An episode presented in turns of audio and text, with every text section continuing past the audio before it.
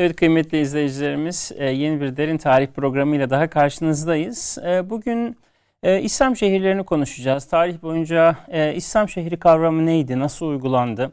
İslam şehri diye bir şey var mı? İslam şehrinin günümüzdeki örnekleri nelerdir? Konunun gerçekten Türkiye'deki önemli uzmanlarından bir tanesi kıymetli hocamız Doçent Doktor Hilal Kazan hocamız stüdyomuzda. Hocam hoş geldiniz. Hoş bulduk. Önceki, Nazik davetiniz için çok teşekkür ediyorum. Ben de teşekkür ediyorum, ediyorum davetimizi kabul ettiğiniz Estağfurullah. için. Ee, Estağfurullah. Ben tabii konuya hazırlanırken siz de davet etmeden önce dedim hani hocamla ne konuşalım ve dedim ki yani İslam şehirlerini bir konuşalım. Çünkü e, herkesin böyle ağzında bir sözcük var böyle hani İslam şehirleri, İslam medeniyeti, İslam şehirciliği. Tam buradan başlamak istiyorum hocam. İslam şehri diye bir şey var mıdır? Evet. Bu kavramı nasıl kullanmalı? Doğru haklısınız. Ee, genellikle bu yapılan e, konuşmalarda ben biraz hani hamaset görüyorum işte. Yani insan tabii hani bağlı olduğu dinin böyle çok hani iyi ve güzel e, şeyler olduğunu e, düşünüyor. Ancak tabii realite olarak baktığımız zaman öncelikle İslam dininin kendi nüvesine yani çekirdeğine bakmak lazım. Hani doğuş noktasına bakmak lazım. İslam dini bildiğiniz gibi yani çok hani inançlı, çok tanrılı e, bir dönemde ortaya çıkarak insanları tevhide, e, tek bir e, Allah'a inanmaya davet ediyor. Dolayısıyla bir davet dini. Ayrıca da son din hani günümüze kadar, kıyamete kadar devam edecek olan.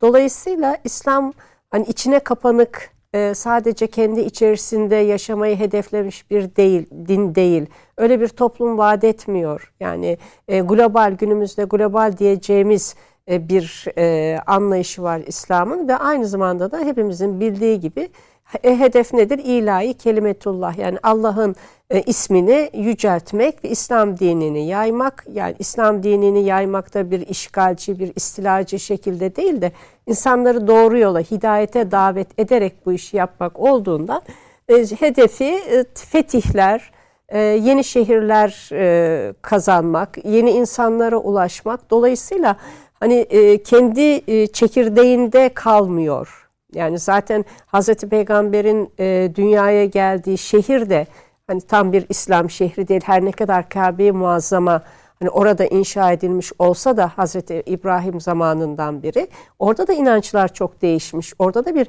İslam'ın bir izini e, görmemiz mümkün değil. Dolayısıyla bir İslam şehrini biz anca nerede bulabiliyoruz? Hani, e, tarihsel olarak, kronolojik olarak baktığımızda Şimdi evet Hazreti Ömer döneminde kurulmuş olan Küfe, Basra, Fustat dediğimiz şehirler var ama hepimiz biliyoruz ki bunlar birer ordu şehri. Yani birer ordugah, işte büyük bir kışla. Garnizon. Yani neden? He, garnizonlar ve bunlar tabii hani uç noktalar, hani e, uç hedefler ve oradaki ondan sonraki bir sonraki hedefe rahat ulaşmak, bir sonraki fethi daha kolaylaştırmak için orada kurulmuş olan küçük şehirler. Zaten onların daha sonradan önemi kalmıyor ortada. Dolayısıyla böyle bir hani İslam şehrinden bahsetmektense hani İslamlaştırılmış şehirler belki dememiz daha doğru olur. Nitekim Hazreti Peygamber'in e, Medine'ye hani hicreti o zaman Yesrib biliyorsunuz e, adı. Ama Yesrib tabii kelime olarak Hazreti Peygamber de sevmiyor.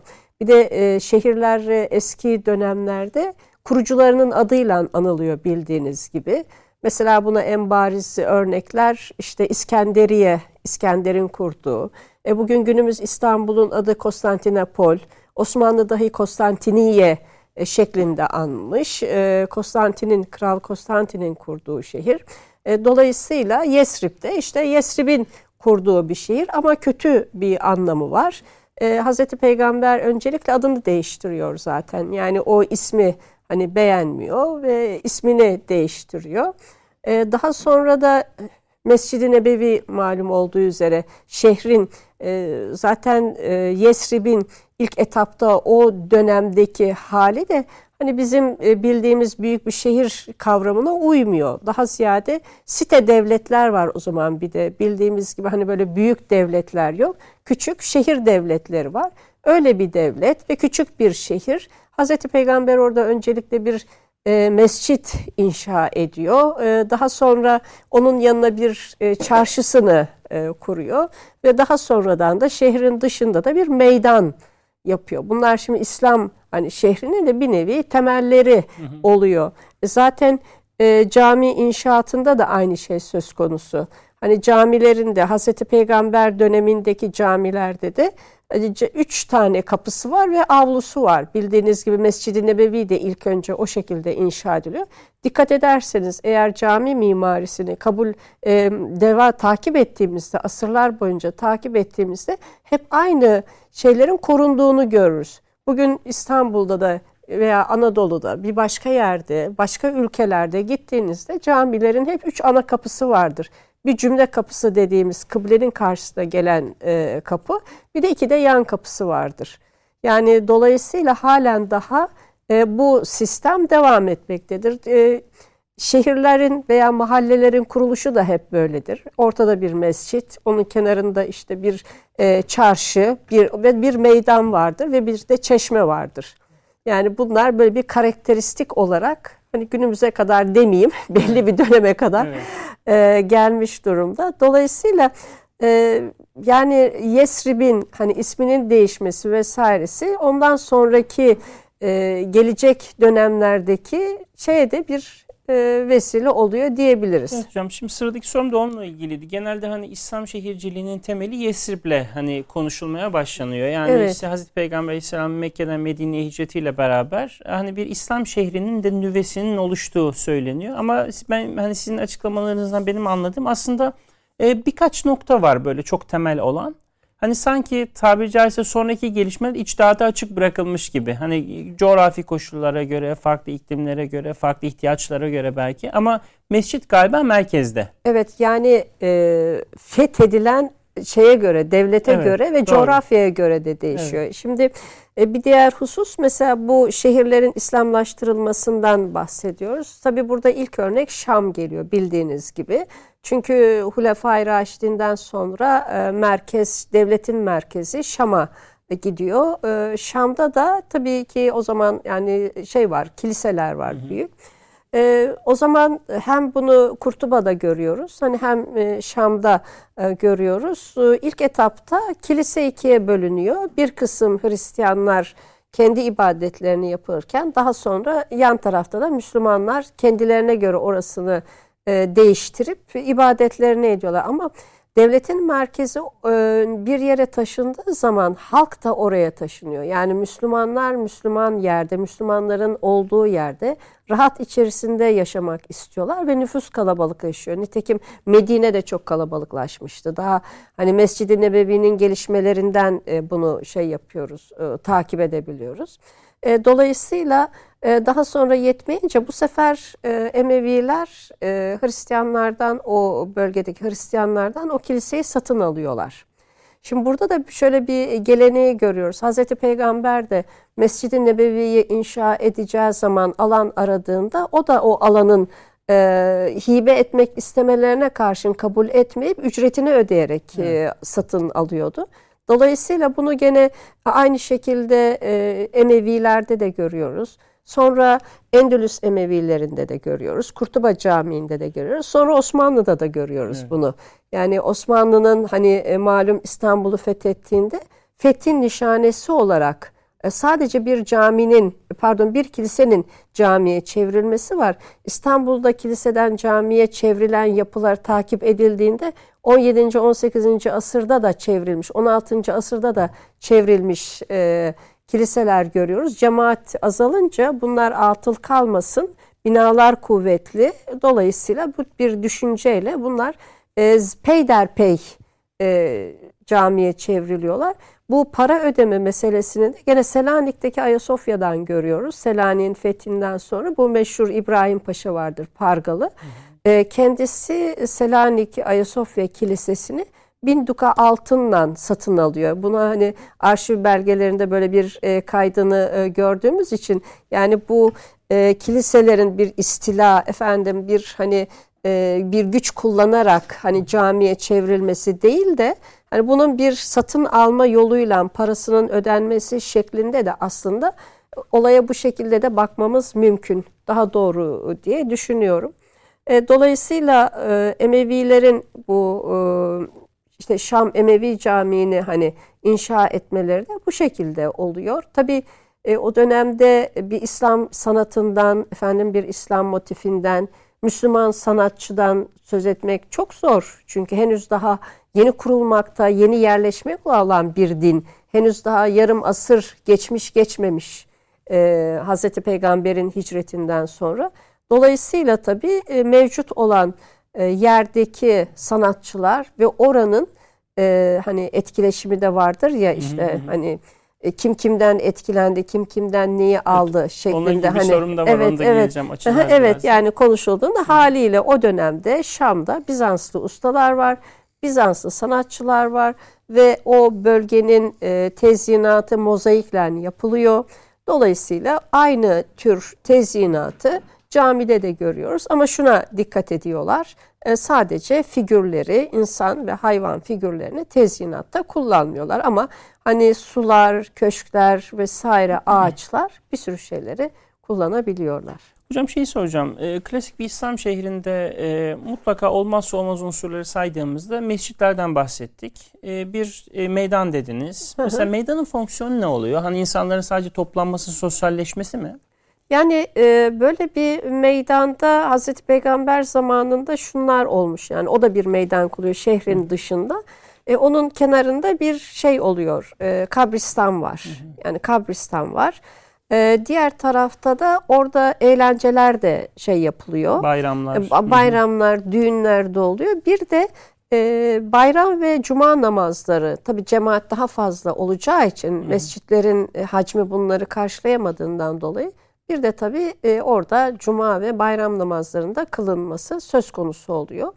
E, daha sonraki toplumlarda gördüğümüzde e, oralarda duyurular yapılıyor, meydana geliniyor. İşte sultan bir şey söylemişse hmm. köylerde, diğer şehirlerde bunların duyuruları da meydanlarda e, yapılıyor. Mutlaka o meydanın etrafında bir çarşı oluşuyor.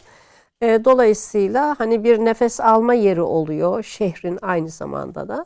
Tabii ki olmazsa olmazlarından birisi de mutlaka hamamlar, e, imaretler, e, medreseler tabii şehirlerde. İslam e, bildiğiniz gibi oldukça hani sosyal e, bir devlet. Sosyal devletin e, gerektirdiği bütün şeyleri, e, şartları halkına, işte toplumuna e, mutlaka karşılamak durumunda oluyor. Bir de İslam'ın en önemli mevzusu da vakıflar biliyorsunuz. Evet e, hayrat çok önemli. Hal öyle olunca tabii İslam e, şehirlerinde, İslam devletlerinde medeniyetin ve sosyal refahın hani daha iyi derecelerde olduğunu görüyoruz. Dolayısıyla bahsettiğiniz noktalarda bilahare belki kütüphanelerden de bahsetmek gerekir. Mutlaka. Yani Mutlaka. bunlar Hı-hı. tabii hani biz şu an ilk hani Emeviler vesaireden başladığımız için bunlar tabii çok daha ileri tabii. noktalarda. Yani hani e, o kültür hani eğitim kültürü, e, ilmin gelişmesi, genişlemesi onlar tabii evet. çok farklı bir konular e, dolayısıyla. Hocam e, biraz böyle hani İslam şehirlerinde de hani e, farklı şehirlerimizde anarak böyle gitmek istiyorum. Mesela işte Şam'ı, Bağdat'ı, Kurtuba'yı, İsfahan'ı, Buhara'yı, Semerkand'ı hani Mağrip'ten Meşrik'e kadar bütün İslam şehirlerini düşündüğümüzde tabii siz aynı zamanda coğrafyada seyahatler de yaptınız. Birçok tarihi şehir de gördünüz. Ee, bir kıyaslama yapacak olursak ortak bir karakteristikten bahsetmek mümkün mü? Hani farklı bütün mimari formlarla birlikte. Hani bütün İslam şehirlerinde şunlar şunlar ortaktır. Hani dediğimiz şeyler neler yani olur? Yani az önce söylediğimiz gibi şimdi Hı-hı. defa e, o dönemle günümüz arasında çok fazla bir asır farkı var. Tabii. Yani bugün Endülüs'e gittiğiniz zaman hani anca e, o bölgelere gittiğinizde bunun izlerini görüyorsunuz. Kaldı ki oradan Müslümanlar çıkarıldıktan sonra e, zaten hemen akabinde Müslümanların camileri tekrar kilise haline döndürülüyor veya diğer yapılar farklı şekilde kullanılmaya başlanıyor. Hal böyle olunca tabii batıdan çok fazla söz edemeyiz ama bugün hani Balkanlardan bahsedersek eğer bugün Balkanlar e, Türkiye'den daha az bozulmuş e, yerler yani şey açısından şehircilik açısından onlar nispeten bir Filibe'de efendim bir Yunanistan'da Karaferye'de, bir Kastorya'da orada rahatlıkla şehir dokusunu e, görebiliyorsunuz. Kaldı ki bazı camilerin hani henüz daha yapıları da orada duruyor.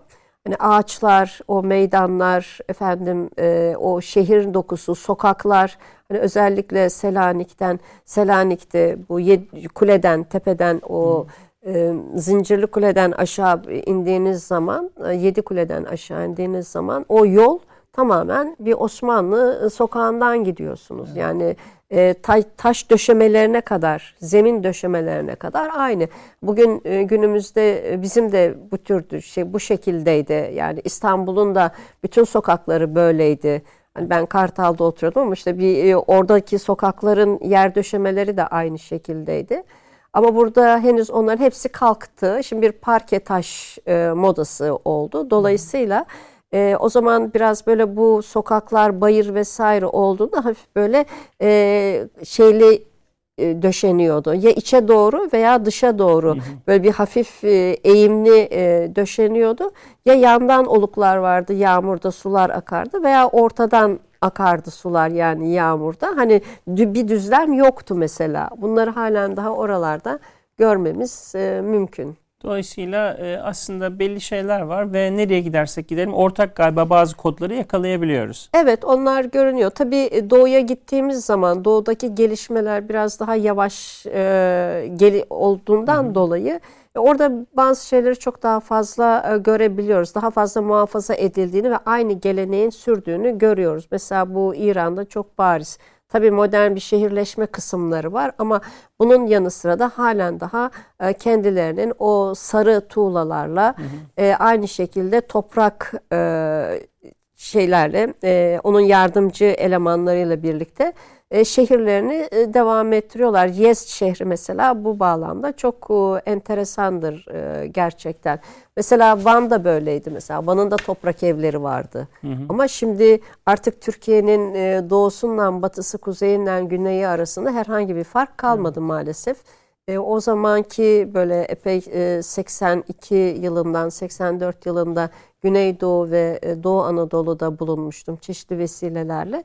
Yani gözlemlerimde oralar çok daha farklıydı ama şimdi e, gittiğimizde e, İstanbul'un bir semtine gitmiş gibi oluyor. Evet. Sadece halk değişik. Yani şehirlerin kendine göre kokuları vardır. Evet. Mesela işte e, böyle 90'lı yıllarda e, Cidde'de havaalanından indiğinizde mis gibi baharat kokuları gelirdi e, burnunuza. E, derdiniz ki evet ben yani Cidde'ye geldim. İşte Avrupalı bir şehre indiğinizde oranın kokusu daha bir farklıydı. Evet. Ama şimdi her şey camların vesairenin bir modern yaşam veya bu fast food meseleleri vesaireleri bir sürü kültürümüz e, ortadan kalktı. Onları evet. anca nerede görebiliyoruz? Evet gene görebiliyoruz ama bir Karaçi'de falan görüyoruz yani. Evet. Oralarda halen daha bu hani sokak yemek kültürleri, hı. o baharatların evet hı. evet o baharatların veya baharatçıların açık havada hani böyle bir çarşılarda bizim Mısır çarşısının biraz daha farklı şeklini düşünün. O şekilde açık ortamlarda satıldığını, edildiğini düşünürseniz o tabii kokuyu, o atmosferi oralarda e, rahatlıkla yakalayabiliyorsunuz. Herhalde otantik e, böyle hava dediğimiz şey de bu kokusuz olmuyor galiba değil mi hocam? Hani herhalde ya, tabii şehrin... yani görüntü işte gittiğiniz zaman hani e, geldiğin böyle renk renk boyalı arabalar görüyorsunuz vesaire rengarenk insanların hayal dünyasını halbuki yaşadıkları ortama baktığınızda her yerde korumalar var. Bir mağazaya girdiğinizde e, kapıda bir koruma e, sizi Kalaşnikovlu bir hmm. koruma karşılıyor Karaçi'de veya kaldığınız otel koridorlarında korumalar, güvenlikler görüyorsunuz. Ama hani şehrin içine böyle hmm. girdiğinizde o atmosfer tabii Artık belki de bizim özlemimiz mi neyse hani hoş geliyor insana. Ben, Ama oradaki yaşayanlar için bilemiyorum tabii. Ben böyle şahsi bir gözlemi aktarayım bu noktada. Mesela Avrupa'ya gittiğim zaman işte Viyana olsun, Berlin olsun, Paris olsun böyle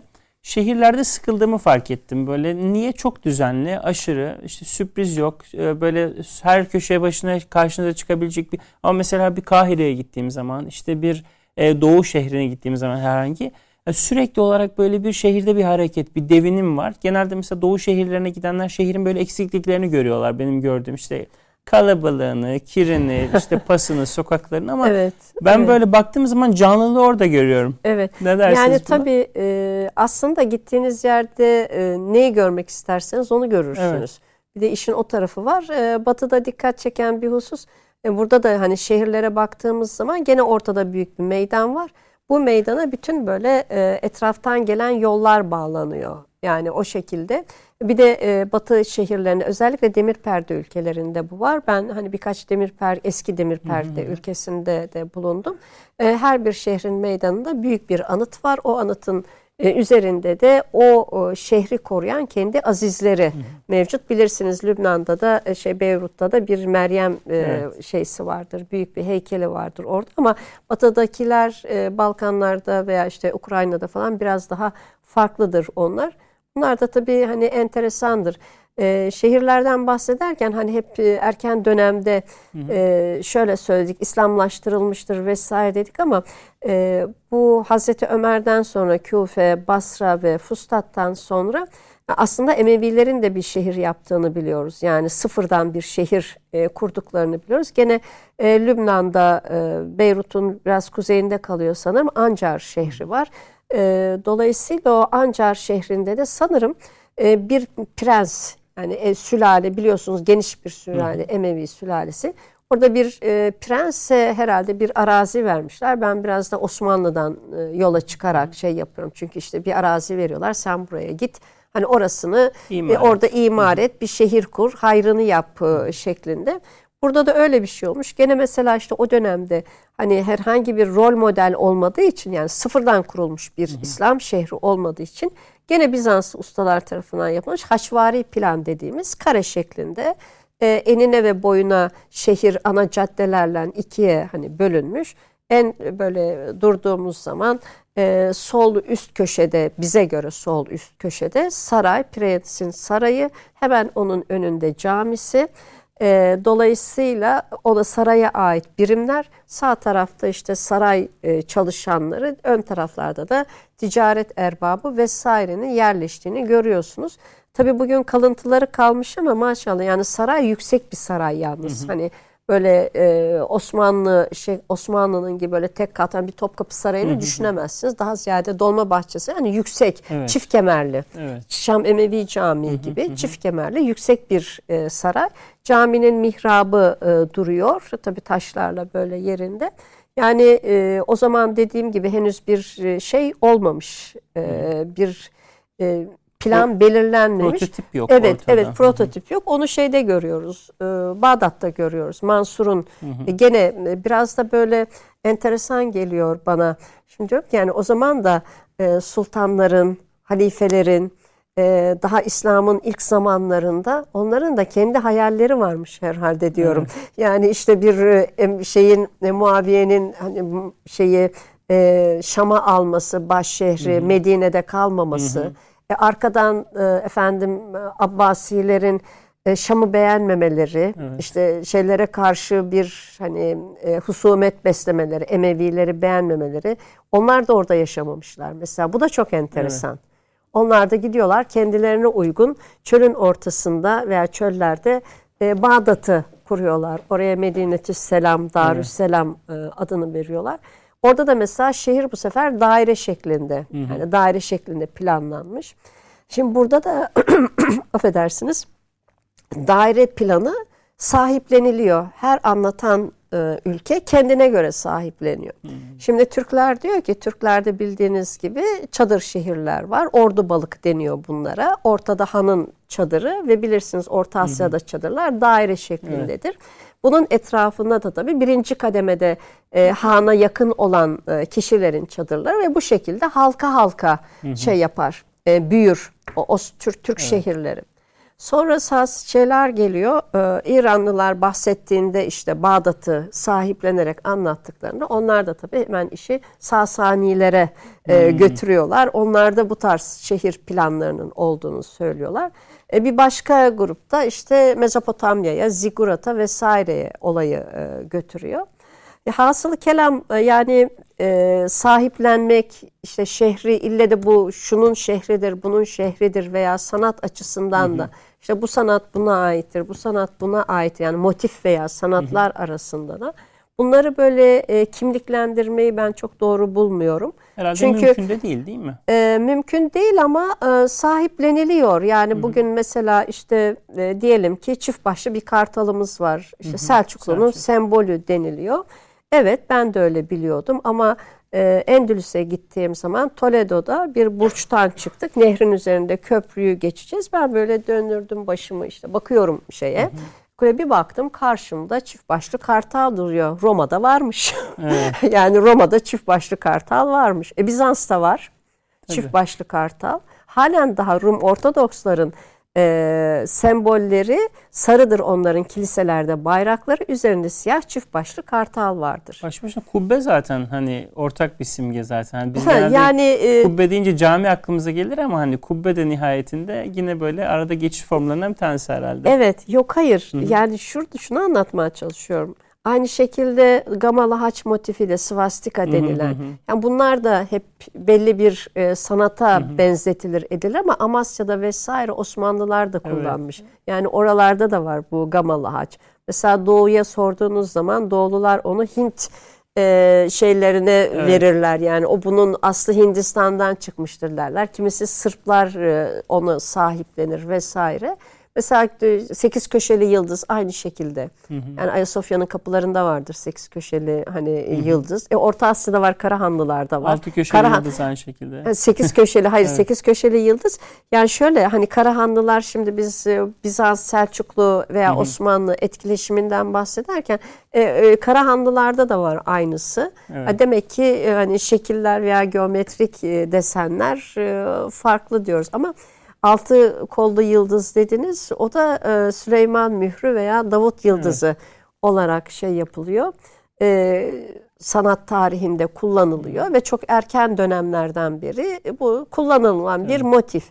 Ama tabii e, son zamanlarda 1948'de İsrail Devleti kurulduğunda onun bayrağında altı köşeli yıldız olunca bu sefer onlar Siyonist yıldız evet, olarak tabii evet. algılanıyor. Bu sefer ee, bizim mesela Orta Asya'dan gelen öğrenciler falan bana hocam size bir şey soracağım. Derste çekiniyorlar herhalde.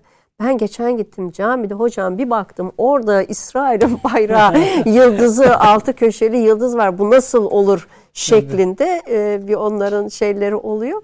Bir de şöyle bir hadise olmuş. Allah rahmet etsin. Rahmet istedi Semavi Eyci hocam. Hı hı.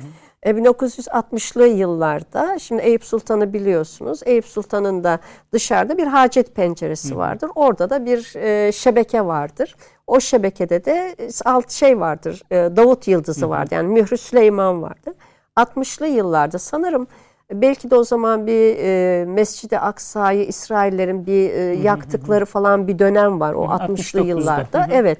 Sanırım ondan sonra herhalde sabah namazından sonra bir grup cemaat Gidiyorlar o hacet penceresindeki o yıldızları güzelce metaldir onlar. Hepsini kesiyorlar. Allah.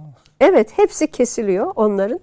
E, bu en son restorasyonda onu yerine iade ettiler. Yani yeniden o Süley Mührü Süleymanlı e, şebekeyi oraya şey yaptılar. Anlattığınız olay hakikaten böyle hem ibretlik bir taraftan hem evet. hani hassasiyet diyeceğim ama temelinde aslında bilgisizlik, bilgisizlik var. Bilgisizlik, yani, evet, evet, evet, evet, bilgisizlik. Yani herkes tabii e, bu camileri vesaireleri hemen bugün yani dün yapılmıştı onlar bugün gelmişler, görmüşler evet, evet, gibi evet. algılıyorlar. Dolayısıyla bir pek çok var. E, pek çok e, konu bu bağlamda maalesef e, yanlış anlaşılıyor ve yanlış uygulamalar yapılıyor. Evet. Hocam şey soracağım. Bu e, özellikle yabancılar hani bizim eserlerimize baktıklarında gördükleri bir estetik boyut var. Şimdi e, hani İslam medeniyeti dediğimiz olgunun ortaya koyduğu estetik vizyondan biraz bahsetmenizi isteyeceğim. Çünkü siz aynı zamanda bir hat sanatçısısınız. Yani e, hani işin e, bizzat sanatla meşgul olan bir e, tarafını da hani sizin şahsınızda e, şey yaparak ederim, hatırlatarak sormak istiyorum. Yani nasıl bir vizyon ortaya koyuyor? Yani mesela şehirleri güzelleştirmek derken, süslemek, şimdi bahsettiğiniz sanatlardan bu noktaya da biraz giriş yapalım istiyorum. Evet, e, bu, bu, bu, bu konu aslında oldukça geniş bir e, konu ama hani şöyle söyleyebiliriz. Bir defa orada e, sanırım e, Müslüman sanatçının o zamanki Müslüman sanatçıların bunu özellikle altına çizerek e, söylüyorum e, çünkü günümüzde çok caydırıcılar ve çeldiriciler ve bir popüler kültür var ortada. Dolayısıyla hani gerçek sanattan e, çok fazla hani bahsetmek veya bunları uygulayanlar hani e, hakkında konuşmak doğru değil. Çünkü çok hızlı değişen ve çok hızlı dönüşen bir dönemden geçiyoruz. Yani sadece biz değil bütün dünya olarak bu şekilde geçiyoruz. Dolayısıyla bazı değerleri korumak, e, bazı şeylerin hakkını vererek yerine getirmek de çok mümkün değil. Evet. Bunu başaranlar belki de bir elin iki parmak şey iki elin e, parmakları kadar var veya yoktur.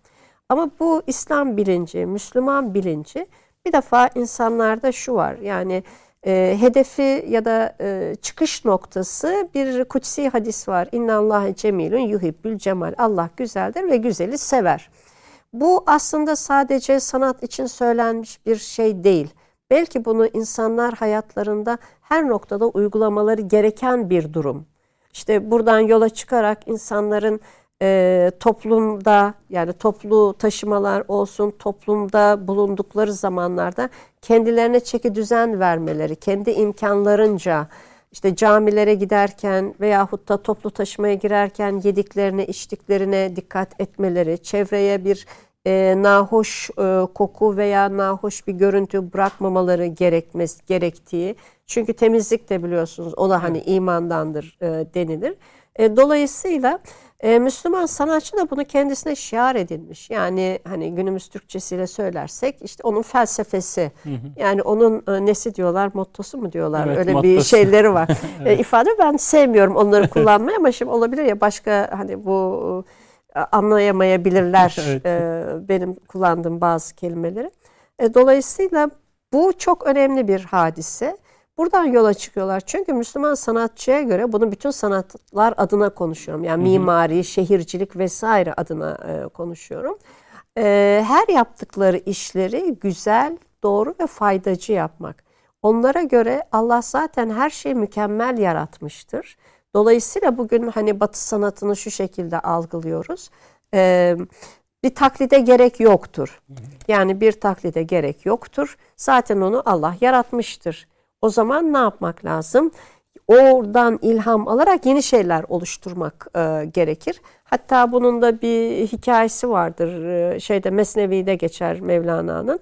İşte bir Rumlu sanatçılarla Çinli sanatçıların bir yarışması vardır.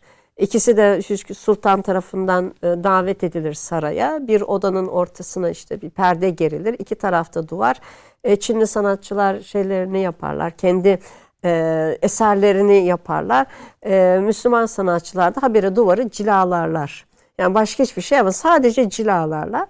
Perde açıldığında onların e, oluşturdukları eser e, cilalı duvarda çok daha güzel görününce otomatik olarak Müslüman sanatçılar kazanır. Evet. Yani bu şeyi e, yarışmayı. Buradan şuna çıkacağım. Bunu da şehirleşmede hani unutmuşum şimdi aklıma geldi.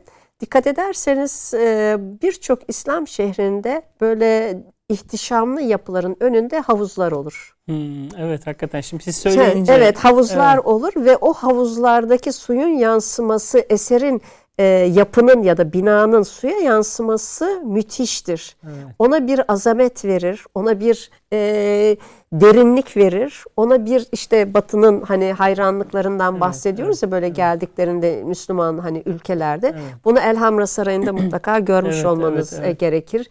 İşte şeyde e, İran'da e, İsfahan meydanında, evet, evet. Cihan'da e, ve şeyde de var e, Şiraz'da evet. o Çihil Sütun hı hı, vesaire hı. pardon e, İrem Bağı'nda var. Hı hı. E, Hafız'ın e, türbesinde evet. var.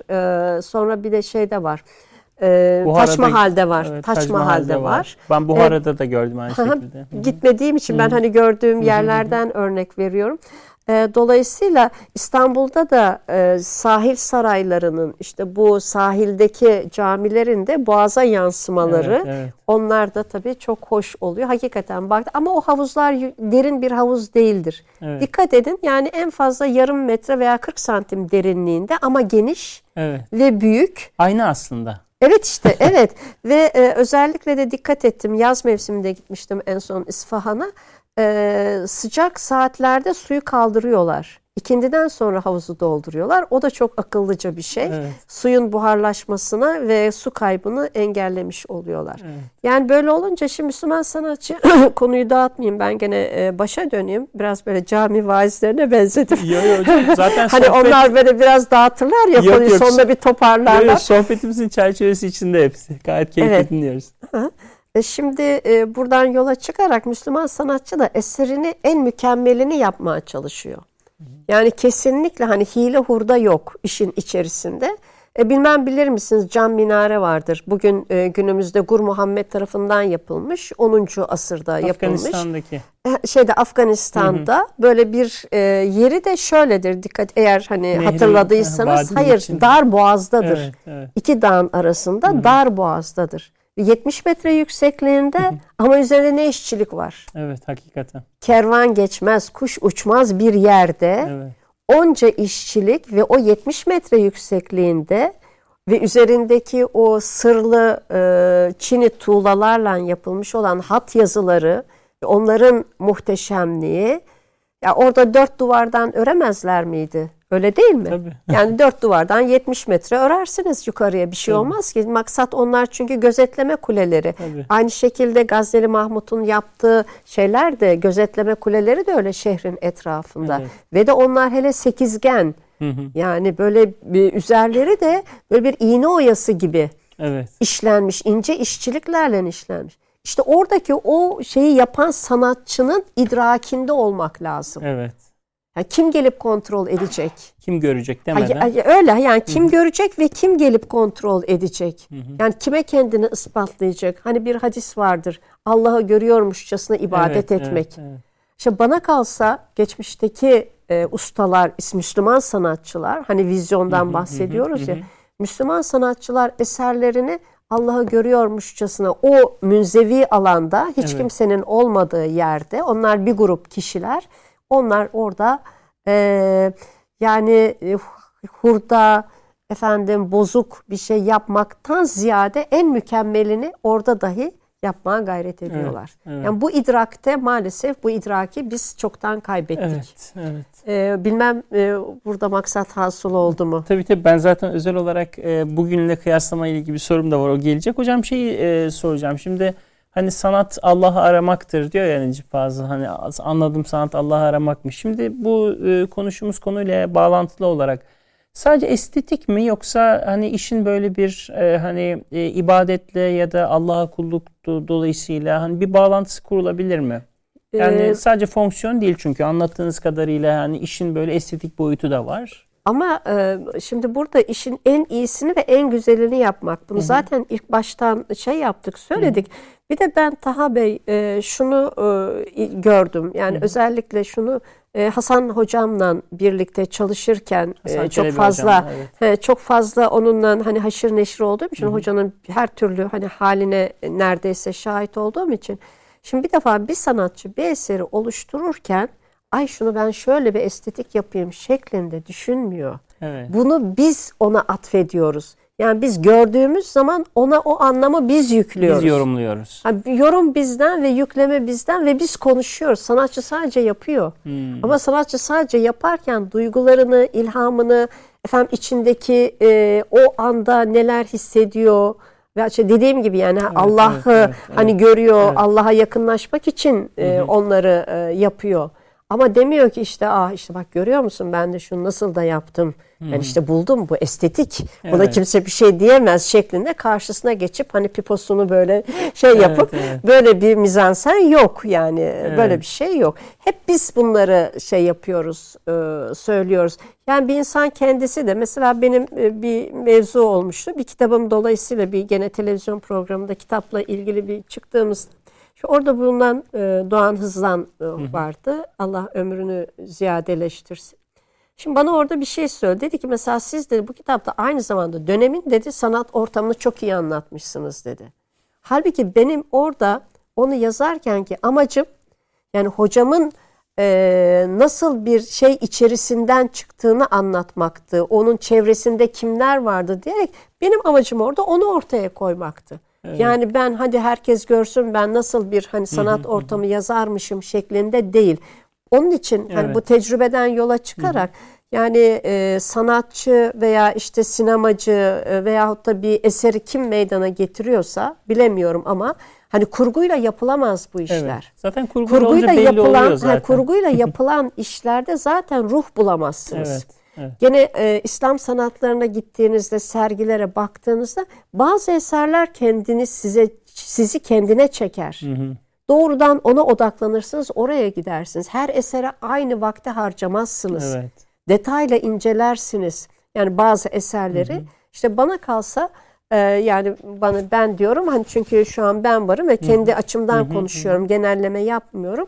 Yani dolayısıyla insanların e, o andaki haleti ruhiyeleri de esere sirayet ediyor. Tıpkı bugün bazı camilerin çok feyizli olması gibi. Evet. Mesela onlarda da hani asırlar boyunca işte Ulu Cami'ye gittiğimizde mesela orada duyduğumuz hani huşu, huzur veya Süleymaniye Camii'nde evet. duyduğumuz huşu, huzur e, hem banilerinin hem de oradaki e, asırlar boyunca ibadete gelen mübarek kişilerin işte kimisinin ne olduğu bilinmiyor, manevi yönlerinin, onların dualarının o cami duvarlarına, kubbesine vesairesine sinmiş olmasının getirdiği atmosferi siz orada karşılıyorsunuz aslında. Evet. evet. Dolayısıyla bugün eksik olan birkaç şeyden biri de herhalde bahsettiğiniz Evet yani atmosfer. bugün hani bugün onu belki de e, günümüz insanı maddeyle çok fazla haşır neşir olduğu için manayı biraz eksitiyor evet, evet. bana kalsa. Biraz e, öteliyor hı hı. ya da önemsemiyor ya da yaptığı ibadeti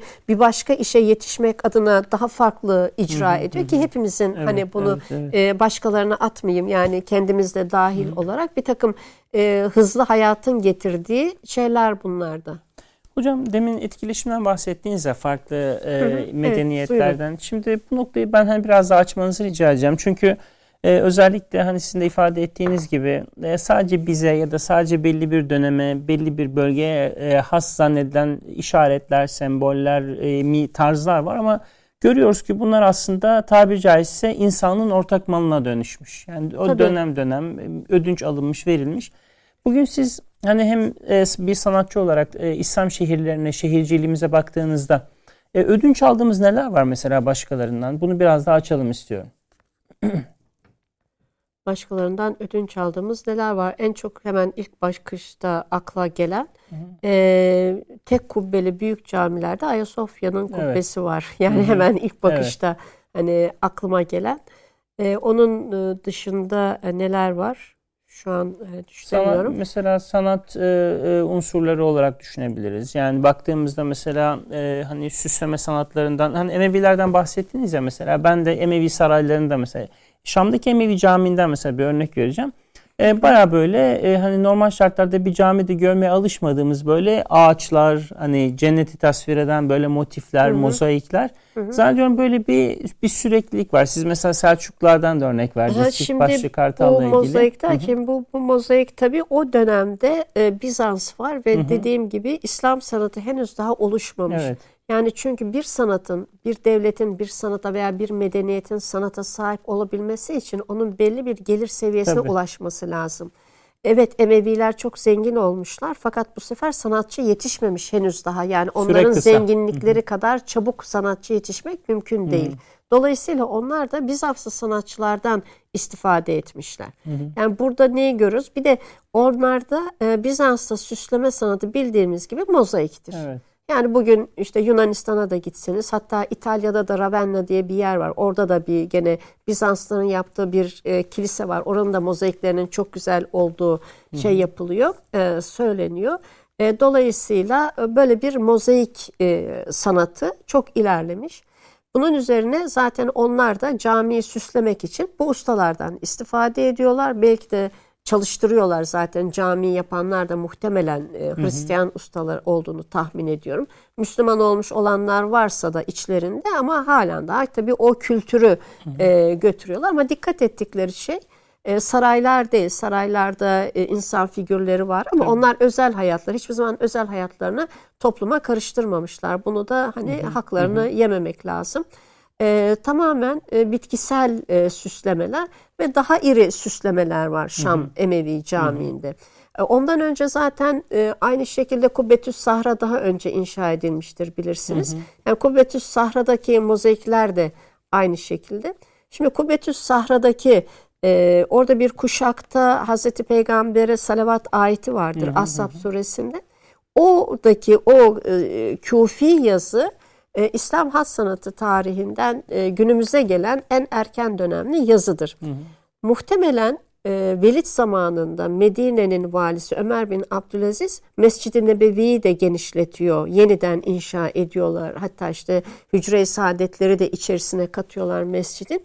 Orada da gene mozaikle kıble duvarına Şems suresinin yazıldığı celi olarak söyleniyor. Kaynaklarda var. Hı hı. Muhtemelen aynı tarz yazıydı diye ben öğrencilerime anlatıyorum hı hı. şeyde derste. Şimdi şeyden sonra e, Endülüs'e gittiğinde işte malum olduğu üzere Abdurrahman kaçıyor şeyden. Hı hı. Böyle hani dört nala e, hı hı. kaçıyor e, Endülüs'e geliyor. Orada sonra kendini halife ilan ediyor. Malum olduğu üzere işte o Kurtuba'da cami inşaatına başladığında aynı Şam Emevi cami mimarisi tarzında evet. kıbleye paralel gene yüksek çift katlı kemerli e, cami inşa etmeye başlıyor. Bu sefer o da aynı süsleme tarzını şey yapıyor ki daha geç bir tarih olmasına evet. rağmen 320 bin ton e, cam mozaik Bizans'tan İstanbul'dan Endülüs'e gidiyor. İstanbul'dan. Tabii İstanbul'dan gidiyor. Yani işte orada da gene aynı tür ama bakıyorsunuz e, bilirsiniz e, Kurtuba'nın e, mozaikleri daha zariftir. Evet, evet, daha ince evet. işçiliklidir. Evet. Daha hele, farklıdır. Hele mihrabı caminin. Evet işte onu kastediyorum. Evet. Yani kubbesiyle hani evet. mihrabın evet. da var zaten. Yani dolayısıyla onlar aynı şeyi hani kültür alışverişi Hı. dediğimiz, sanatçı alışverişi dediğimiz bunu orada da ne yapıyorlar? Yani uyguladıklarını görürüz. Hatta onlarda da gene mozaikle yazılmış hani küfi e, yazılar vardır. Mesela az önce konuşmuştuk işte hani biz e, adlandırıyoruz diye. Hı hı. Şimdi mesela bir e, şey tarihçi veya bir felsefeci Endülüs'te kullanılan kemerleri Atnalı kemeri olarak da onlar adlandırılıyor. Hı.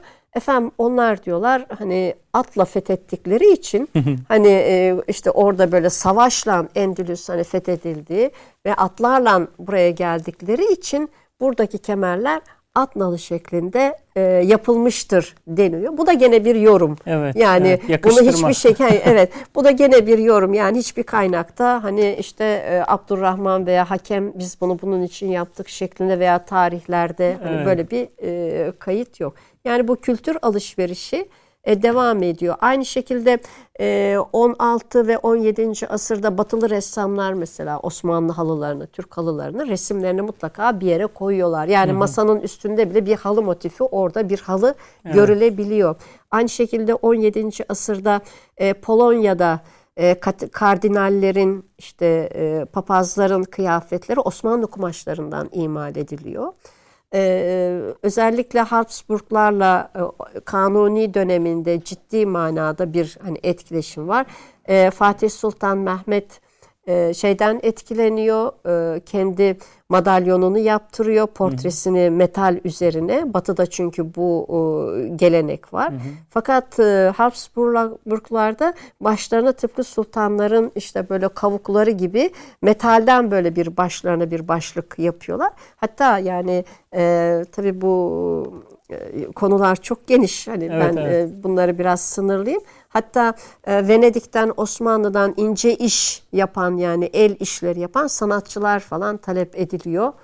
Bunlara girmeyelim. Evet, evet. Sınırı aşmayalım. E, hocam mesela şöyle e, şimdi biraz günümüze gelmek istiyorum. E, özellikle bugün işte teknolojinin böyle getirdiği bazı şeyler var. Tabii avantajların yanında dezavantajları da çok. Siz de bahsettiğiniz kaybolan şeyler çok fazla.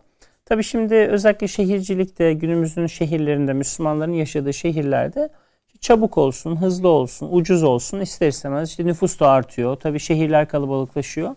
E, bu yönüyle yani İslam şehirciliği ya da genel olarak bizim şehircilik serüvenimiz açısından baktığınızda bugünün dezavantajları neler olabilir? Ne, neler sıralarsınız? Hani bugün kaybettiğimiz şeyler neler? Tabii herkes söylüyor ama bir de sizden dinlemek isterim. Yok ben tabii yani o kadar yetkin değilim hani bu tür e, konularda konuşmak için. Ama şöyle bir bunların ilk başlangıç hı hı. E, noktası üzerinde belki birkaç şey söyleyebilirim. Gene kendi okuduklarım ve gözlemlerim hı hı. ve işte gene arşivde karşılaştığım bazı hani hususlarla alakalı olarak. Mesela hep Şam konuşuyoruz. Hı hı. Bugün e, Emevi Camii'ni ben de severim. Bugün aslında belki herkes için bir hayal kırıklığı olabilir ama bugünkü Şam Emevi Camii'nde görülen her şey şey değildir, gerçek orijinal değildir, değil, orijinal değildir. Çünkü 1893'te ciddi bir yangın e, geçirmiştir. E, bu yangınlar bir ara e, bir şey söylememe izin verirseniz bu restorasyonlardaki yangınlar biliyorsunuz e, Notre Dame Kilisesi de yandı. Evet, evet. Mutlaka bir yangın çıkar yani restorasyonlarda. Bunun da e, çatı tamir edilirken oldukça yüksek biliyorsunuz o. Evet, yani evet. çatıya erişmek de hiç kolay değil. Zaten ahşap bir çatısı var. Çatı onarılırken e, bir işçinin nargilesinden çıkan bir e, kıvılcım ve rüzgarlı bir havada, rüzgarlı bir havada. Evet şaka gibi ama aynı şey yani şimdi evet. elektrik kontağından çıkıyor. Yani evet. aynı o da bir kıvılcım. Evet, evet. Yani netice itibariyle hani şimdi kimsenin nargilesi hani o zamanki ustanın bir yorgunlukta hani o zaman evet. kendini dinlendireceği bir nargilesini suçlamayayım yani kendisi. Dolayısıyla rüzgarlı bir havada ve çok çabuk yangın e, yayılıyor ve bütün çevresiyle beraber yanıyor zaten. Yani eski Emevi Camii yok oluyor. Ha, kat, kat, hele evet. bütün sütunlar dahi yok. Evet. Yani süt, öyle bir fotoğrafları var ki Hı-hı. yani Sultan Abdülhamit Han'ı e, gerçekten bu fotoğraf koleksiyonları konusunda ne kadar rahmetle yad etsek ayrıca devletin en zor döneminde evet e, gerçek bir devlet adamı, İslam ülkelerinin sahibi olduğunu gösterecek şekilde hizmetleri de var. Arşivleme hususunda. Ya arşiv evet. yani hayır hizmetleri de var. Tabii. Şimdi Şam Emevi Camii'nin e, aynı eskisi gibi yapılmasının en önemli sebeplerinden bir tanesi Sultan yanmadan Bilgisi. önce çok iyi fotoğraflanmış evet, olması. Belgelenmiş olması. O fotoğraflar var. Hı-hı. Hepsi o fotoğraflardan yola çıkılarak yapılıyor. Evet. Yani e, mesela sadece orada neyi yapmıyorlar artık? Onun işte restorasyonunda şu tartışılıyor. Hı hı. E, şimdi moda belgelerde bu şekilde hı. geçiyor. Batı'da uygulanan e, betonarme denilen hı hı. yeni inşaat türü işte şu kadar efendim iyi olması, şu kadar e, dayanıklı olması bir sürü övülerek oranın betonarme olarak yapılması öneriliyor. Yani bu o zamandan evet bu o zamandan başlıyor. evet. Yani onun için şey yani betonarme tabi modern manada mimar bulunmuyor. Evet. Hep e, Lübnanlılar, efendim Fransızlar vesaireler tabi bu işin tamamen ihalesini alan ve yapan e, kişiler. Yani hasılı kelam fakat sonra e, gene ben her zaman için Osman Hamdi Bey ile Halletem Eldem'i e, çok e, rahmetle anıyorum. Gerçekten e, her ne kadar e, başka yönleri bizi hiçbir zaman ilgilendirmiyor ama e, Osmanlı'da müzeciliğin kurulması, bu tarihi eserlere hı hı. sahip çıkılması ve kendilerinin çok çalışkan olması, Şam'a gidiyor ve. Şam'daki görerek bir rapor hazırlıyor vesaire vesaire. Atik e, tarz üzerine, mimari, atik mimari üzerine inşa edilmesini uygun görüyorlar. Sadece yaptıkları e, çatının demir e, aksam üzerine yani ahşaptan artık yapılmıyor. Demir üzerine inşa ediliyor. Bakınız o dönemde e, devletin ne kadar zor şartlarda olduğunu evet. biliyoruz. Toprak kayıpları, sıkıştırmalar vesaireler. Ayrıca bu 1893'te oluyor. Ayrıca 1894'te İstanbul'da büyük bir deprem oluyor. Evet. Ama e, hiçbir zaman aynı dönemlerin daha öncesinde Mescid-i Nebevi'de de yani buralardaki e, faaliyetler hiçbir şekilde durmuyor. Ben onu anlatmaya evet. çalışıyorum.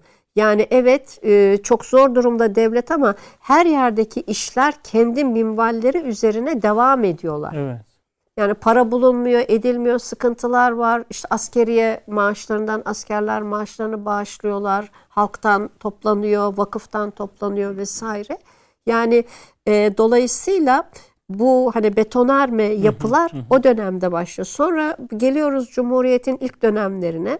E, o dönemlerdeki e, yayınlanan dergilerde de mesela bir dergide şey var işte artık böyle olacak evlerimiz. Dokuz katlı bir bina inşa edilmiş New York'ta mesela gökdelenler. işte bunlar övülüyor. Evet. Yani bu gökdelenler övülüyor. E, dolayısıyla ve aynı zamanda da hani Osmanlı'dan hiç söz edilmiyor. Evet. İşte gerçek e, sanat, e, gerçek mimari Selçuklardadır. Selçuklar gerçek Türklerdir şeklinde Aradaki böyle bir yıllık boş. yani bir propaganda dönemi var yani evet. orada ve e, halka hep bu modern şehircilik onu anlatmaya çalışıyorum. Yani evet, köken evet, buradan evet, geliyor. Evet, evet. Hani günümüzde biz e, bunun devamıyız. Yani bunun iyice artık bozulmuş haliyiz. Sonra e, bir başka husus e, bu moderne geçişte gene ben bunu kendi ailemden biliyorum. Mesela rahmetli babaannemin bir apartman arzusu vardı. Apartmanda oturmak, apartman. Aynı bu şekilde Bu söyleniyor. bahsettiğiniz Apartman. telkinlerden dolayı mı? Hayır yani şimdi bir de böyle bir moda var. Yani onu Evet. oraya geleceğim Evet. hani dolayısıyla. Şimdi bu sefer tabii e, müstakil evde yaşamak, e, müstakil evin zorlukları özellikle evler ahşap, şehir şebeke suyu yok daha İstanbul'da. Evlerin içerisinde kuyular var. Mutfakta mutfakta kuyular vardır mutlaka. Sular oradan çekilir. E, dolayısıyla e, kömür, odun, soba, mangal, ısınma, çeşmeden suyun akmaması. Evet. O zamanlarda da yeni e, insanlar e, Şişli, Nişantaşı, bir de Beyoğlu'nda e, mübadeleden sonra e, özellikle bizim de nüfus kağıdı, nüfus kaydımız Beyoğlu'ndadır. Özellikle ailenin bir kısmı da Beyoğlu'na geliyor. İşte Beyoğlu'nda apartmanlar veriliyor Aslında kendilerine. sizinle bir de eski İstanbul'u Evet, konuşsak işte ayrı. Evet. yani e, bir de böyle dediğim gibi onlara da apartmanlar veriliyor. Tabii apartmanda ne var? Konfor var. Evet. Yani en azından bahçe yok, soğuk yok, çeşmeden akan su var, elektrik var, Evet. gaz lambaları, şişeleri, o lamba şişeleri silinmeyecek her gün. Yani Evet. e, o kadar e, farklı şeyler var ki bunun dolayısıyla insanlarda böyle bir rahata erme istekleri var. E, Bunu bir de bu şekilde de bir e, yönlendirme var. Dolayısıyla işte bizde de yani e, böyle bir hep apartman apartman e, ma- ma- şeyleri e, sohbetleri hikayeleri olurdu. Yani bugünkü hani e, bozulma dediğimiz şey belki de bu e, İstanbul'un yangınları gerçekten çokmuş. Yani insanlar çok çekmişler, çok kayıplar olmuş. Herkes mallarını, mülklerini kaybetmişler. E, bir lodos estiği zaman Yeni Kapı'dan başlayan yangın Haliç'te bitiyor. Evet. Poyraz estiğinde Balat'tan başlayan yangın Aksaray'da bitiyor. Yani da- evet. çünkü e, sıkı şeyler, e, bitişik nizam diyebileceğimiz neredeyse daracık sokaklar, rüzgarın da tesiriyle, evlerin de ahşap Evden eve. olmasıyla e, dolayısıyla insanlar çok e, zarar e, görmüşler. Sonradan bu e, o küçücük daracık yerlere yapılan e, beton veyahut da biriket küçük evler gece kondu diyemiyorum. Yani hani o zamanki İstanbul yapıları tek katlı böyle bahçeleri de olan minik böyle yaz aylarında beyaz kireçle veya çivitle boyanan üzeri hani renklendirilen hani evler e, bunlar e, malum daha farklı hale getirirler. Daha sonradan insanlarda kanaat bana göre e, kanaat mefhumu ortadan kalkıp daha fazlasına sahip olma e, arzuları depreştiğinden dolayı onların hepsi apartman olmaya başladı.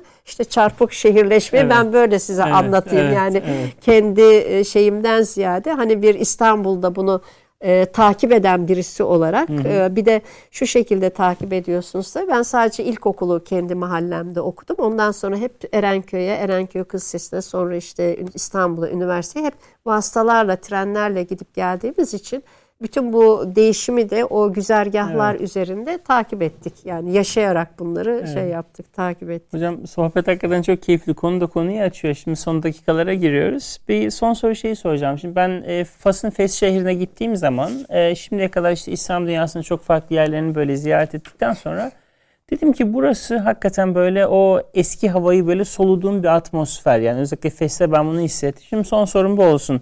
Hani şimdi farklı coğrafyalara da böyle seyahat ettiniz. Hani İslam şehri tanımının ya da genel olarak böyle o atmosfer dediğimiz hani başından beri farklı unsurlarıyla konuştuğumuz atmosferin bugün en çok yaşadığı şehir sizce Türkiye dış sınırlarının dışında tabii e, soracak olsam neresi dersiniz? Şimdi tabii ben e, Fes'le ilgili bir kitap e, okudum Simon O'Meara diye. Bu doktora teziymiş kendisinin. Fes'in kuruluşunu ve kuruluşunda dikkat edilen hususları vesaireyi anlatıyordu. O, o kitaptan çok etkilendim açıkçası. İşte bu salgından önce benim de hedefimde ben e, Kuzey Afrika'da sadece Cezayir'i e, gördüm. Cezayir'in Zeralda ile Cezayir şehrini gördüm. Orada da bir Fransız şehrinin nasıl olduğuna hani şahit oldu. Gerçi kaspa denilen ya da hani bizim kasaba onların kaspa e, dedikleri o muhiti de bu en son e, Cumhurbaşkanının restore edilerek açılan cami falan ben restorasyondan önce görmüştüm. Hiç Bütün o e, merdivenlerden o gizemli e, şeyleri, yokuşları, merdivenleri çıkarak orada epey bir e, gezmiştik, dolaşmıştık, bir gün geçirmiştik orada. Yani çok arzu ediyordum, e, ediyorum halen daha da inşallah şeye Fas'a ve o Fes şehrine gitmesi. Orada benim dikkatimi çeken şu husus oldu. Ee, şehrin kuruluşunda siz biliyorsunuz bir hikayesi de var. Hı hı. Hani İdris'in e, kurduğu. Ee, işte birisi işaret ediyor. Şuraya git. Orası e, belgi şeydir. E, iyi bir yer olacaktır, iyi hı hı. bir şehir olacaktır diye bir ermiş bir kişi tarafından yönlendiriliyor. Yani tarihte çeşitli alanlarda baktığınız zaman bu ermiş kişi her yerde var. Evet. Aynı kişi mi bilmiyorum. Evet. Ama mutlaka bir ermiş birisi var. İşte Hazreti Meryem'i de doğduğunda görüyorlar. Onun da işte anlatıyorlar. Bu kız şöyle birisini dünyaya getirecek, şu olacak, bu olacak şeklinde. Ee, Peygamber Efendimiz de tabii biz hani gerçek olduğuna inanıyoruz. Hı hı. Bahira var, rahip hı hı. Bahira aynı e, şeyleri söylüyor. Sonra bakıyoruz şeyde Şeyh Hamdullah'ın hayatında görüyorum. Şeyh Hamdullah da e, Osmanlı Hat e, Mektebi'nin kurucusudur evet. Amasyalı. İkinci Beyazıt'ın da çocukluk arkadaşı. E, çok muazzam eserleri var. İşte Şeyh Hamdullah'ın babası da malum onlar da Orta Asya'dan gelip Amasya'ya e, yerleşiyorlar. E, bekar daha babası. İşte bir gün kapısını birisi çalıyor. Ona diyor ki işte falan yerde bir diyor e, dul bir kadının diyor öksüz veya yetim bir kızı var. Onu e, al onunla evlen. Oradan sizin işte bir oğlunuz dünyaya gelecek ve bu oğlunuzun adı kıyamete kadar sürecek diyor. Evet. Bir de onun da böyle bir hikayesi var.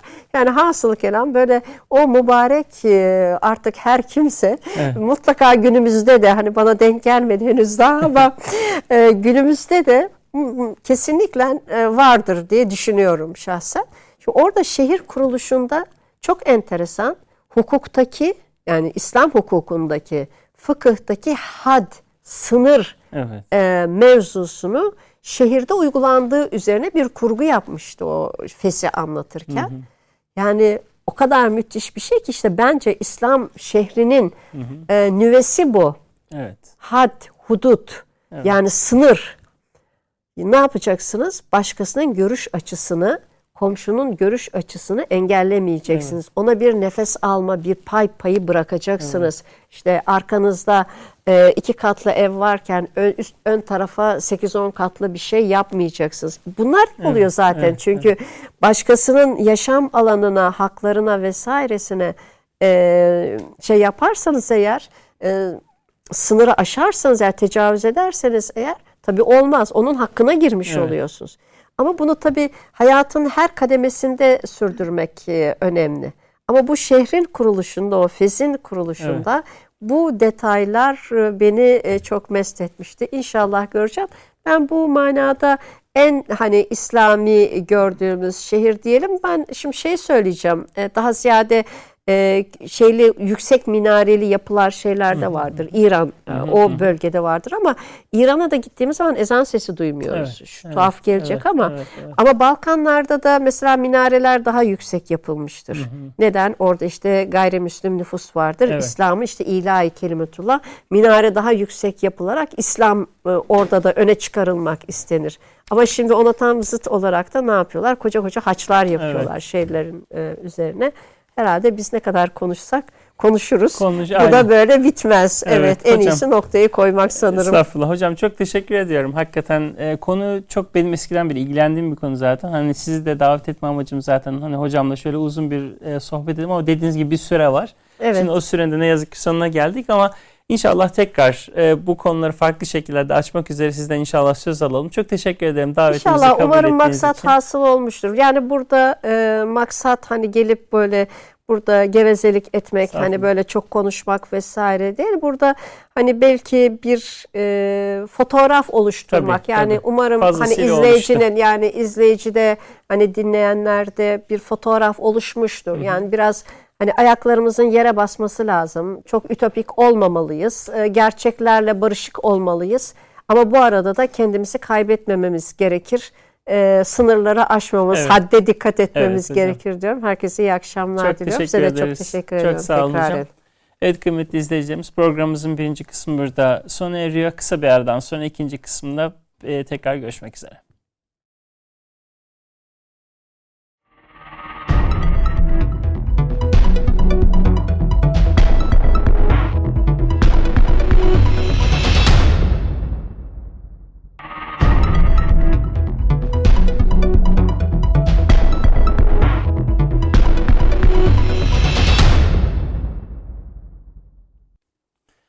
Evet kıymetli izleyicilerimiz programımızın ikinci kısmında karşınızdayız. Her hafta olduğu gibi bu bölümde e, önce ha, bu hafta e, gerçekleşen önemli olaylardan e, önemsediğimiz, öne çıkmasında fayda gördüğümüz 5 tanesini takdim edeceğiz. Birinci sırada e, 10 Ocak 1919 tarihine gideceğiz. E, hem yakın tarihimizin hem Osmanlı tarihinin çok önemli bir safhası e, gerçekleşti. Daha doğrusu bir perde kapandı 10 Ocak 1919'da. E, Medine müdafiği yani Medine Münevvere'yi e, uzun bir süre savunan 31 Mayıs 1916'dan e, itibaren 2 yıl 7 ay 10 gün boyunca Fahrettin Paşa e, dönemin şartları gereği o direniş artık sürdüremediği için teslim olmak, şehri Şerif Hüseyin ve askerlerine, adamlarına teslim etmek durumunda kaldı.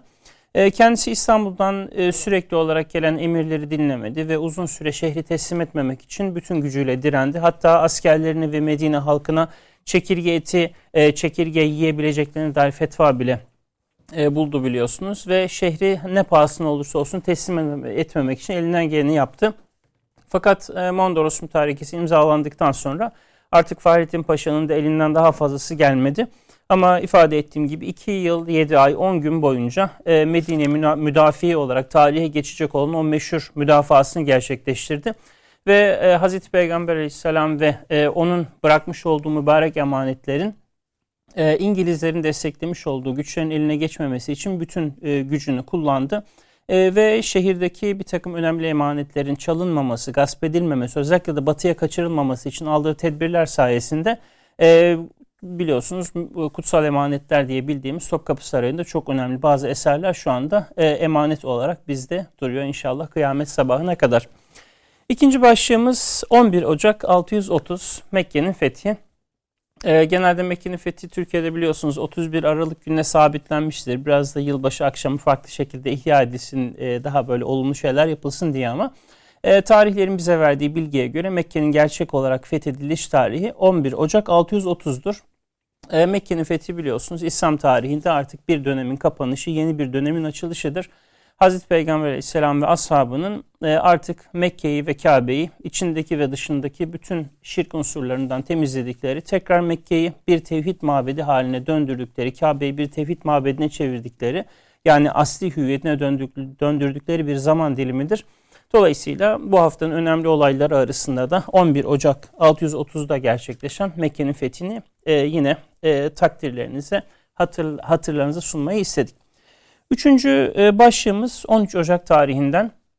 E, bu defa biraz yakın tarihte 13 Ocak 2012'de e, Kıbrıs Cumhurbaşkanı, Kuzey Kıbrıs Cumhur, eski Cumhurbaşkanı Rauf Denktaş'ın hayatını kaybetmesi. Rauf Denktaş biliyorsunuz Kıbrıs'ın yakın tarihinde orada verilen mücadelenin önderlerinden bir tanesiydi. Öncesinde Fazıl Küçük, daha sonra Rauf Denktaş. Bu arada rahmetli Muhammed Hamidullah'ı da anmak isterim. İhsan Süreyya Sırma Hoca çok ilginç bir anekdot aktarır. Muhammed Hamidullah tabi kendisini tanıyan izleyicilerimiz mutlaka vardır. Hindistanlı bir alim. Daha sonra İstanbul'da, Erzurum'da, Ankara'da dersler verdikten sonra ömrünün son yıllarında Paris'e ve nihayet Amerika'ya geçerek orada yeğeninin yanında vefat etti. Vatansız bir alimdi. Yani Hindistan'da barınamadığı için pasaportunu kaybetmişti ve daha sonra bütün İslam coğrafyasında mülteci olarak yaşadı. Ee, İhsan Süreyya Asırma Hoca e, Muhammed Hamidullah'ın Rauf Denktaş ve kendisiyle birlikte Kıbrıs'ı yönetenlere bir mektup yazmayı planladığından bahseder ve der ki hoca şöyle bir mektup kaleme aldı Kıbrıs'ı yönetenlere hitaben. E, Kıbrıs'ın kimliğini kaybetmemesi için mutlaka sizin buralarda İmam Hatip benzeri okullar açmanız lazım. Kıbrıs'ın kimliğini kaybetmemesi, Müslüman ve Türk kimliğini yitirmemesi için buradaki nesillerin İslam'a göre eğitilmesi lazım. Yoksa bu nesillerin Rumlardan farkı kalmayacak, dikkat edin diye. Sonra İhsan Söre Asırma Hoca bu mektubu Hamidullah Hoca'nın yazdıktan sonra belki çekindiği için, belki çok uygun düşmeyeceği için nihayetinde devlet yöneticilerine böyle bir tavsiye vermiş gibi olacak. Göndermekten vazgeçtiğinden bahseder. E, Rauf Denktaş'ı anlarken bu e, tarihi vakayı da tekrar hatırlamış ve hatırlatmış olalım. Dördüncü başlığımız 14 e, Ocak 1929'da e, Afganistan Kralı Emanullah Han'ın tahttan çekilmesi. Afganistan Kralı Emanullah Han 1920'lerde e, Türkiye'de Osmanlı sonrasında gerçekleşen batılılaşma devrimlerinin İran'daki yine aynı şekilde aynı yıllarda gerçekleşen bir takım dönüşümlerin Afganistan'daki aktörüydü. Yani İslam dünyasında 1920'lerin başında 3 tane devlette yani Türkiye'de, İran'da ve Afganistan'da benzer şekilde batılılaşma hamleleri e, yapılmaya başlandı. Türkiye'de bunlar kısmen başarılı oldu. İran'da çok daha sert şekilde bunlar uygulandı ama Afganistan'da başarılı olamadı. Afganistan'da sonraki dönemlerde krallığın devrilmesiyle sonuçlandı bu adımlar. Dolayısıyla 14 e, Ocak 1929 Afganistan yakın tarihi için önemli bir e, süreç. Çünkü Emanullah Han tahtını terk etmek zorunda kaldı ve daha sonra zaten Afganistan hızlı bir şekilde istikrarsızlığa ve nihayet işte günümüzde şu anda da e, geçtiğimiz yaz itibariyle Taliban tarafından yönetilmeye başlanan bir Asya ülkesi. Son olarak e, seçtiğimiz e, bu hafta gerçekleşen olaylardan beşincisi 16 Ocak 1920'de e, bilahare Birleşmiş Milletler olarak tekrar örgütlenecek olan Cemiyeti Akvam'ın ilk toplantısını yapışı. E, Cemiyeti Akvam kurulduktan sonra Paris'e ilk toplantısını yapıyor. Fakat Birinci Dünya Savaşı sonrası iki Dünya Savaşı'nın arasında bu sadece sembolik bir toplanmadan ibaret kalıyor. Fakat daha sonra biliyorsunuz e, Birinci Dünya Savaşı olarak bu e, örgüt e, 1946'da günümüzdeki şeklini alacak. E, BM ne işe yarar derseniz Birleşmiş Milletler'in ne iş yaptığını sadece Filistin'de yaşanan işgale karşı ne kadar pasif kaldığı gerçeği üzerinden bile okuyabilirsiniz. O yüzden biliyorsunuz Türkiye olarak bizim bir tezimiz var son yıllarda seslendirdiğimiz dünya 5'ten büyüktür. Yani Birleşmiş Milletler'e öncülük eden 5 tane ülkenin sözünün ya da parmağının ya da onayının dışından çıkmalıdır uluslararası ilişkiler şeklinde. Dolayısıyla bu hafta 5. olay olarak da Cemiyeti Akvamı yani BM'nin atasını da anmış olduk. İlk toplantısını yapması, yapması münasebetiyle. Şimdi geliyoruz bu haftaki kitaplarımıza. Yine e, çok satan, yeni çıkan vesaire falan gibi hiçbir e, böyle tercih yapmaksızın kendi seçtiğimiz kitapları tanıtıyoruz. Birinci sırada e, Lawrence Korn imzalı İslam Sanatı Tarihi var. E, İslam Sanatı Tarihi küçük bir kitap ama e, birinci bölümde Hilal Kazan hocamla konuştuğumuz İslam şehirleri, İslam şehirlerinin yapısı, İslam şehirlerinin kuruluşu ve e, İslam sanatının özellikle işte Müslümanların kimliğini temsil edecek şekilde uygulanması noktasında çok pratik örnekleri içeriyor. E, bunu da Feride Kurtulmuş Türkçe'ye kazandırdı. Türkçe çevirisi de çok iyi. Aynı zamanda içindeki örnekler, e, grafik, grafikler, fotoğraflarla İslam sanatı ile ilgili çok temel bir okuma metni olarak bunu tavsiye ediyoruz birinci sırada. İkinci sırada e, Afrika'da Sufi Direniş. Es, eski bir kitap. Yani yeni baskıları da var. Fakat özellikle ben eski bir nüshasını seçtim.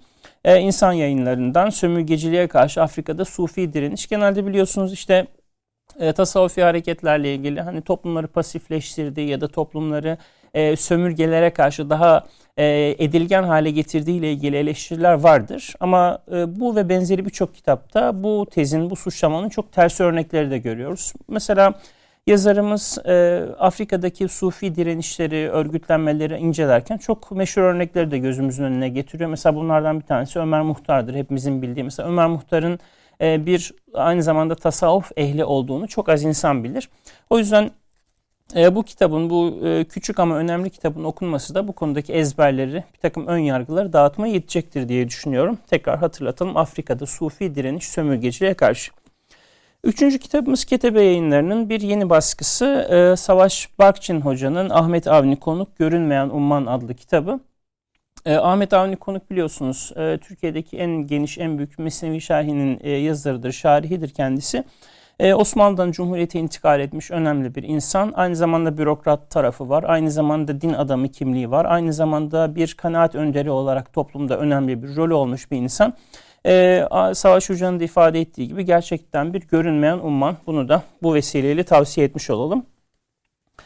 Dördüncü sırada e, Say yayınlarının serisinden e, daha önce de bahsettik bundan kısa e, başlığıyla dünya ülkelerinin tarihini yayınlıyor Say yayınları.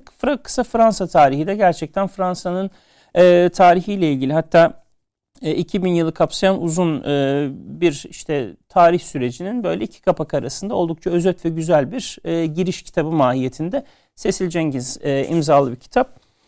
Son olarak İsmail Güleç hocamızın bir kitabı, İsmail Güleç hocamızın bir kitabını daha tanıttım geçen hafta. Çünkü İsmail Güleç hocanın kitapları Türkiye'de çok tanınmıyor. Çünkü e, genelde bazı küçük e, işte vakıflar ya da belli merkezler tarafından sınırlı sayıda basılmış oluyor ya da işte bazı kitapları Kıbrıs gibi e, hani sınırlarımızın biraz daha dışında basıldığı için Özellikle tavsiye ediyorum çünkü İsmail Hoca'nın Kıbrıs'la ilgili, e, Yunanistan'la ilgili, Balkanlarla ilgili, Bulgaristan'la ilgili şu anda da işte elimde gördüğünüz Bulgaristan Manevi Bekçileri türünde çok önemli kitapları var.